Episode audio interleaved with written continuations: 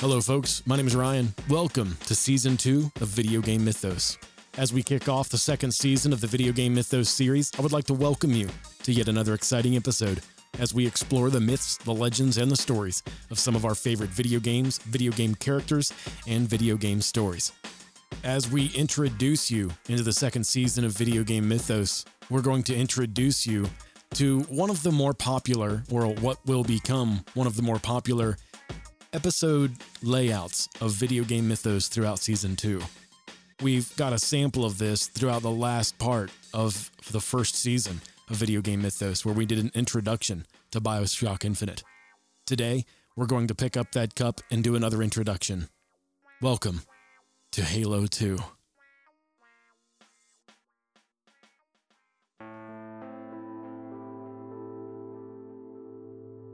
Earth. I haven't seen it in years.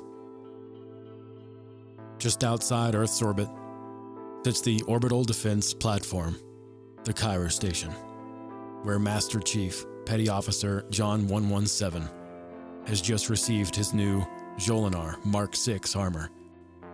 Avery Johnson rides the elevator up and arrives into the armory to take John 117 to the award ceremony, overseen by Fleet Admiral Terrence Hood.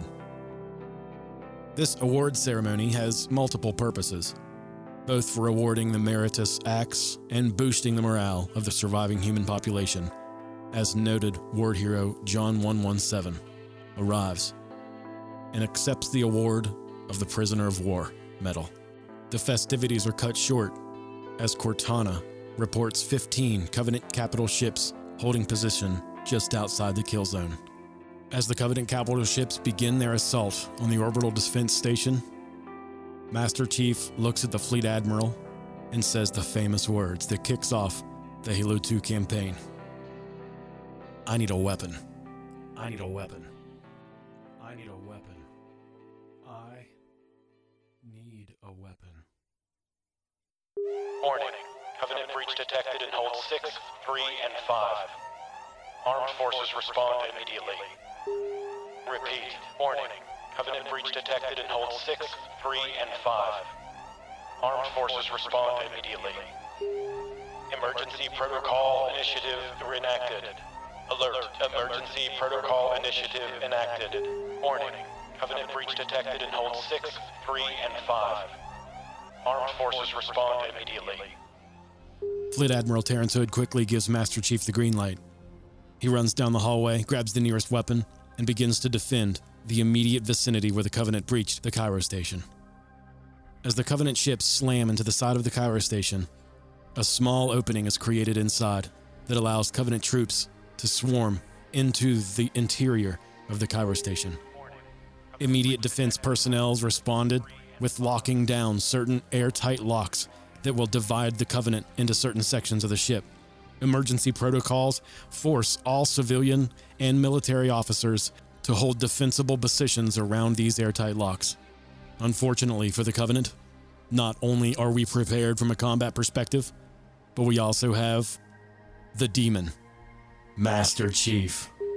Warning. Covenant breach detected in hold 6. Multiple Amber Alerts are published on the intercom system amongst the Cairo station, letting all people know that there has been a breach in multiple cargo stations aboard. Master Chief quickly overcoming his first adversaries as the Covenant begin to drill through one of the airtight doors. They were able to breach it, and they were able to continue, but not with Master Chief in the way. He quickly overcomes them and proceeds to the nearest cargo ship, where one of the Covenant ships has punched through and is boarding rapidly and numerously, quickly progressing down the hallways of the airlocked chambers that allow the humans to be isolated from the immediate Covenant threat. He quickly overcomes these adversaries and proceeds to the first cargo bay. As he enters the cargo bay, he sees a number of Marines fighting for their lives, using turrets, chain guns, and lobby grenades at the immediate exit of the Covenant dropship. Master Chief quickly jumps down and, and engages in close hand to hand combat. As he throws a grenade to the ground, it pops up in the air and explodes directly by an elite, shattering its shields. A few quick shots to the head leaves the elite's body slowly falling to the ground. Multiple grunts begin to realize that their combat squad leaders have been killed, so they execute kamikaze strategies. They hold sticky grenades in both of their hands and they charge the enemy with the last ditch effort of their lives. Master Chief now quickly begins to jump to evade the immediate threat, but he can't. The grenades are too close, they've gotten too close to him, and he takes damage. As the immediate grunts die, more enemies come. They flood out the hole that they have pushed through the shield door of this cargo bay, and it is now a fight or flight situation. Master Chief takes cover behind a nearby crate and attempts to let his new Mark V shields recharge. Fortunately for him, they recharge a lot faster and enables him to quickly get back into combat even after taking damage from a, something like a grenade. The first enemy that drops out of the next wave through this shield door from the Covenant dropship is an elite. It realizes that something is nearby and throws a grenade right beside the crate where Master Chief is hiding. Something in Master Chief's head makes him think of the word catch and realizes that he's going to have to deal with this situation a lot more throughout this combat. Master Chief still does not have his shield recharged, but they are close. He darts off in the opposite direction to put the crate between him and the enemy and add distance between the grenade and himself. He's able to get out of reach of the explosive concussion from the sticky grenade that the elite threw and is able to see the elite as the box is moved from the force of the grenade. This reveals him, and his shields begin to recharge. He grabs a sticky grenade from one of the dead grunts that kamikaze toward him just moments before, and with a throw like no other, puts it directly up into the shaft of the Covenant dropship and kills seven enemies in a single swipe. It's now just down to him and this final elite, and this cargo bay will have been defended. The elite realizes he's the last one left and begins to berserk. He screams in rage as he points to Master Chief. The alert elite now fights an uphill battle. It's him versus Master Chief and who knows how many surviving Marines. One Marine, still with a chain gun, up on the balcony, firing endless shots into the side of the crate where the elite now hides. Master Chief decides to flank around the opposite direction. As he exits the side of the crate into the elite's view, the elite is in front of him, mid melee, and smashes Master Chief in the skull, damaging his shields once again. This elite's combat is of legendary difficulty. The forward momentum from the elite's melee put him just in view of the Marine's chain gun, damaging the elite shields as well.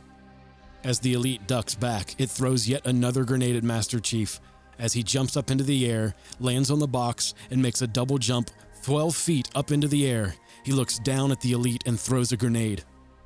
The elite now crouched behind the box to avoid the line of sight from the Marine firing a chain gun at him. Swipes to the side, directly into the path of the sticky grenade that Master Chief threw.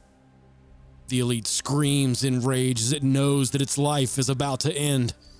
And as the final blast of combat is heard throughout this cargo bay, the Marines and Master Chief take a breath of relief.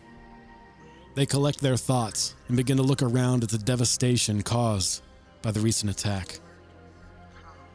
As their wits come about them, they look out the shield door of this cargo bay and see another station, the Malta, in the distance.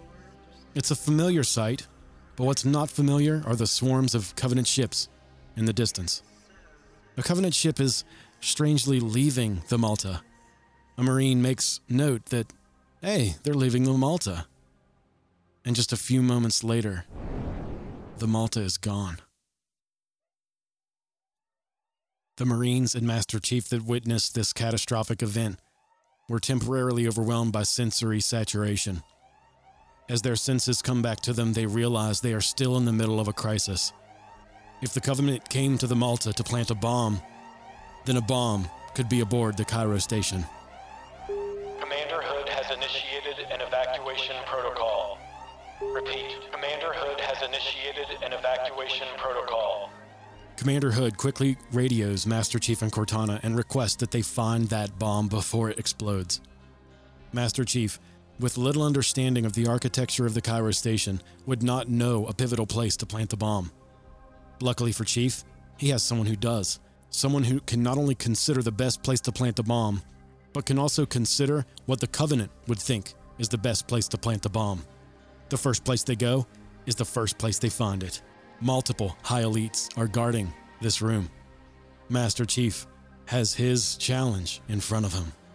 He enters the room delicately and takes cover behind a metal brace that holds up a center elevated catwalk.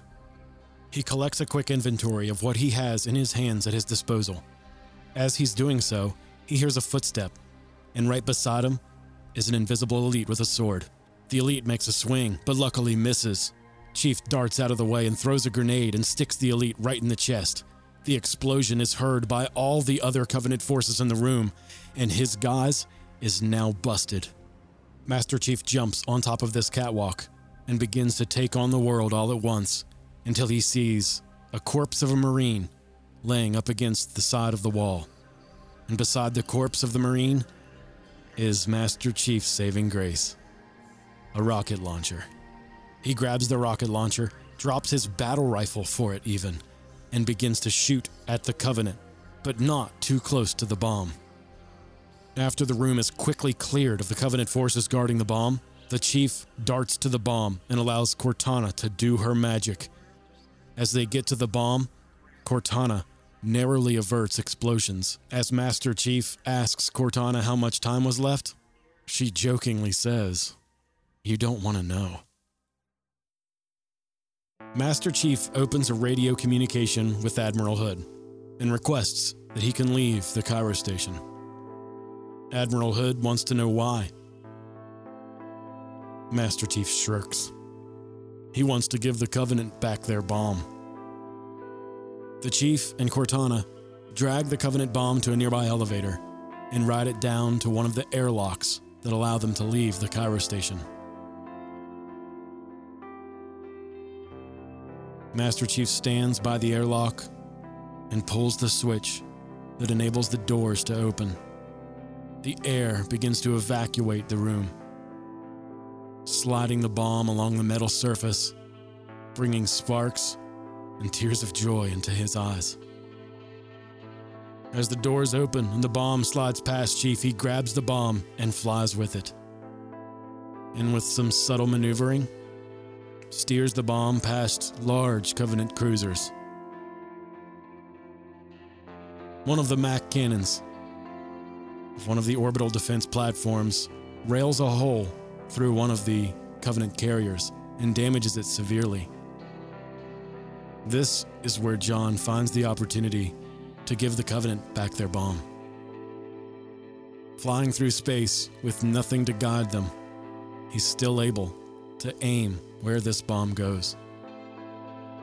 He has Cortana modify the timer on the bomb, and as he's floating very majestically in mid space, no gravity, he flies down into this Covenant ship. Cortana arms the bomb, and he uses his feet to jump off the bomb and to push it down into the ship. Just as he's out of range, the blast forces him, like a bullet, to fly through dead space. Sergeant Johnson is now flying to Earth to return to Earth to hopefully form a perimeter for any ships that might have wanted to land on the surface.